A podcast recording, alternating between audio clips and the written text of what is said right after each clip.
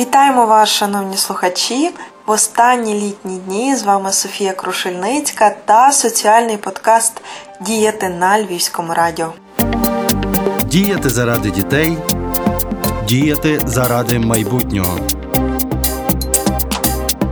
Сьогодні ми з вами говоримо просто із місця події. Ми перебуваємо зараз на курсах для батьків-усиновителів, батьків-вихователів та прийомних батьків, який проводить Львівський обласний центр соціальних служб. Тому будемо спілкуватися із Наталією Тибурою, начальником методичного відділу Львівського обласного центру соціальних служб для сім'ї, дітей та молоді. І будемо говорити про взагалі перебіг оцих курсів, перед тим, як батьки наважуються усиновити дитину, чи стати прийомними батьками, чи батьками-вихователями в дитячому будинку сімейного типу для кількох дітей. Взагалі, як відбуваються курси, для чого вони, про що говорять на курсах, і взагалі, чи можна підготуватися насправді до того, щоб бути батьками, будемо говорити сьогодні.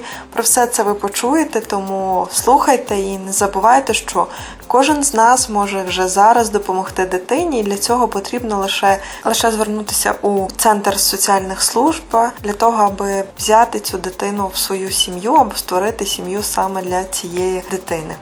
Тому слухайте, запам'ятовуйте і звертайтеся.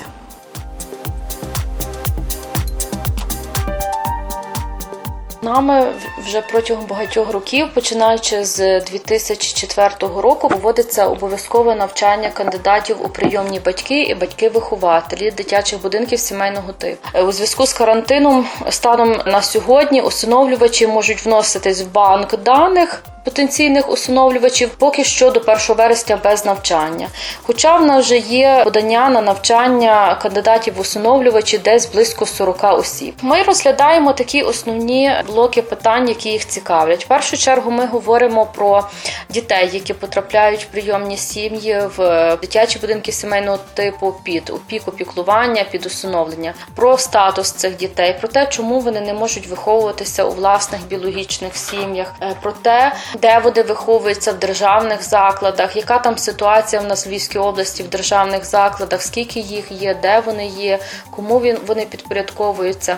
І потім ми плавно переходимо до сімейних форм виховання і конкретно ми розмежовуємо всі форми сімейного влаштування і чим вони відрізняються, для того, щоб кандидати собі усвідомили, визначилися, яка саме форма влаштування дитини їм підходить. Також ми розглядаємо різні такі психологічні аспекти ситуації, як прийти в дитячий заклад, що з собою необхідно мати, які документи, хто повинен бути присутній на зустрічі. Ділимось своїми якимись такими пропозиціями, як привезти дитину додому, з чого почати. Найголовніше, на що ми звертаємо увагу, на те, чому так відбувається, чому себе дитина веде певним чином, так чи інакше. Також ми багато говоримо про вікову психологію, про індивідуальність, індивідуальні особливості дітей кожного віку, про складну поведінку, про підлітковий вік ми говоримо, про наслідки недбалого ставлення і насильства, можливо, пережили ці діти, про наслідки депривації, наслідки виховання в інституційних закладах. Тобто всі ті аспекти ми з батьками обговорюємо, розглядаємо на конкретних ситуаціях, з конкретними використаннями конкретних вправ, які в нас є в програмі. І як взагалі попит на те, щоб стати батьками-усиновлювачами? Чи змінилася якась взагалі там приблизна кількість цих людей? Ситуація трошки змінилась. Я вже казала, що ми почали цю роботу з 2004 року. В цей час був, коли ми починали цю роботу, було багато кандидатів в прийомні батьки і в батьки-вихователі. Тепер більше є кандидатів в усиновлювачі. Тобто в прийомні батьки нам дуже потрібно людей, тому що не всіх дітей можна усиновити. Є багато дітей, які потребують тимчасового влаштування в сім'ї.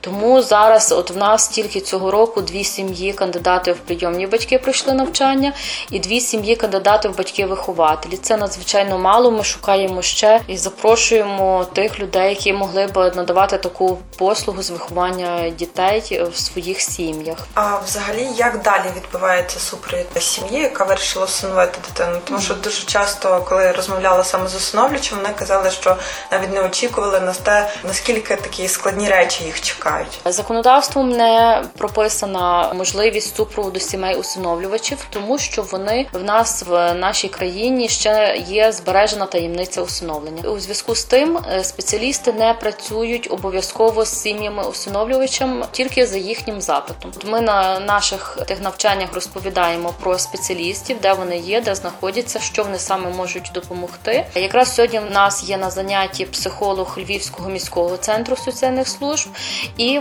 вони пропонують таку свою роботу і групи взаємопідтримки вже з тими людьми, які візьмуть дітей і будуть працювати з ними далі. І ми хочемо це ввести, хоча є таємниця, але для тих батьків, хто хоче спілкуватися, хто погоджується на це, потребує допомоги, то якраз ми будемо впроваджувати такі і пропонувати такі ще подальші зустрічі, подальші курси. Хоча це в законодавстві не прописано і не є обов'язковим. Сім'ї прийомні і дитячі будинки сімейного типу є постійно на соціальному супроводженні центрів соціальних служб для сім'ї, дітей та молоді.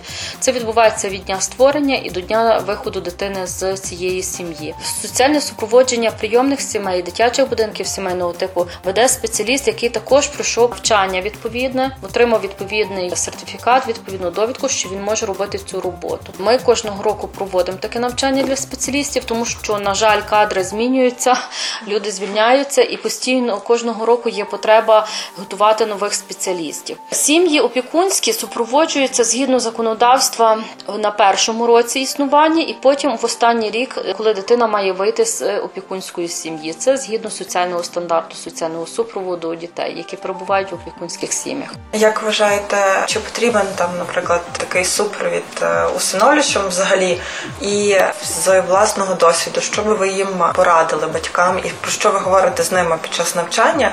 Якісь такі основні свої думки? У нас проходять навчання навіть і попередньо, коли не було обов'язкове навчання усиновлювачів, все одно вони приходили до нас і проходили ці курси. І ми завжди їм наголошуємо на тому, що звертатися до спеціалістів відразу. Як тільки дитина влаштовується в сім'ю, тільки виникають якісь перші непорозуміння, відразу звертатись до спеціалістів. Тому що деколи буває така ситуація, що конфлікт накопичувався, і в результаті вже коли ситуація складна, тоді звертаються до нас, до служб у справах дітей, вирішуйте щось, зробіть щось. Тому я вважаю, і ми будемо це робити, будемо співпрацювати зі всіма сім'ями-усиновлювачами, які, звичайно, хочуть йти з нами на співпрацю, на самому початку влаштування дитини в сім'ю. І це є дуже потрібно, тому що діти є різні, хоч ми все це на навчанні говоримо. Кандидати уважно слухають і все кажуть, що вони все розуміють.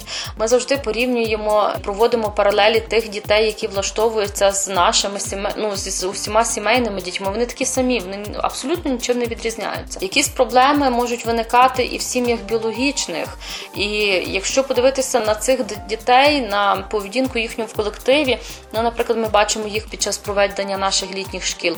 Вони абсолютно такі самі діти. Просто по-іншому, можливо, батьки відносяться до тих проблем. Так дивно, деколи от проблеми однакові, хтось взагалі з цього не робить ніякої проблеми, а дехто з батьків з якоїсь такої маленької, там помалювали стіни, розбили вікно, робить велику проблему. Хоча все це під час навчання ми обговорюємо. Всі оті такі деталі, всі ситуації, які можуть статися.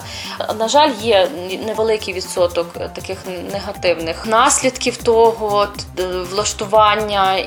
Але коли ми бачимо більшість дітей щасливих, усміхнених, які себе почувають комфортно в тих сім'ях, то ми бачимо, що все-таки треба це робити, і діти всі мають бути в сім'ях в будь-якому випадку, тому що це є ефективніше, краще для дитини, ніж інституційні заклади. Нагадуємо, що ми розмовляли із Наталією Тибурою, начальником методичного відділу Львівського обласного центру соціальних служб для сім'ї, дітей та молоді. Говорили ми про курси для батьків-усиновлювачів, прийомних батьків та батьків-вихователів, і взагалі про те, як можна підготуватися до того, щоб стати батьками для ще однієї дитини. Нагадуємо ще раз, якщо ви хочете або сумніваєтеся, або десь замислюєтеся про те, щоб стати батьками-усиновлювачами, чи для того, щоб усиновити дитину, чи стати прийомними батькам, звертайтеся у Центр соціальних служб. Про все розкажуть, все пояснять, дадуть відповіді на усі ваші питання. Також, як ви почули вже у нашому подкасті, для вас будуть і підготовчі курси, і не одні дуже часто. Також з вас зможуть супроводжувати фахівці, тому що потрібно не боятися просити про допомогу. І тоді усе буде просто і цікаво. Тому ми дякуємо всім, хто нас слухає і залишається з нами. І почуємося з вами вже восени. Діяти. Соціальний подкаст Львівського радіо.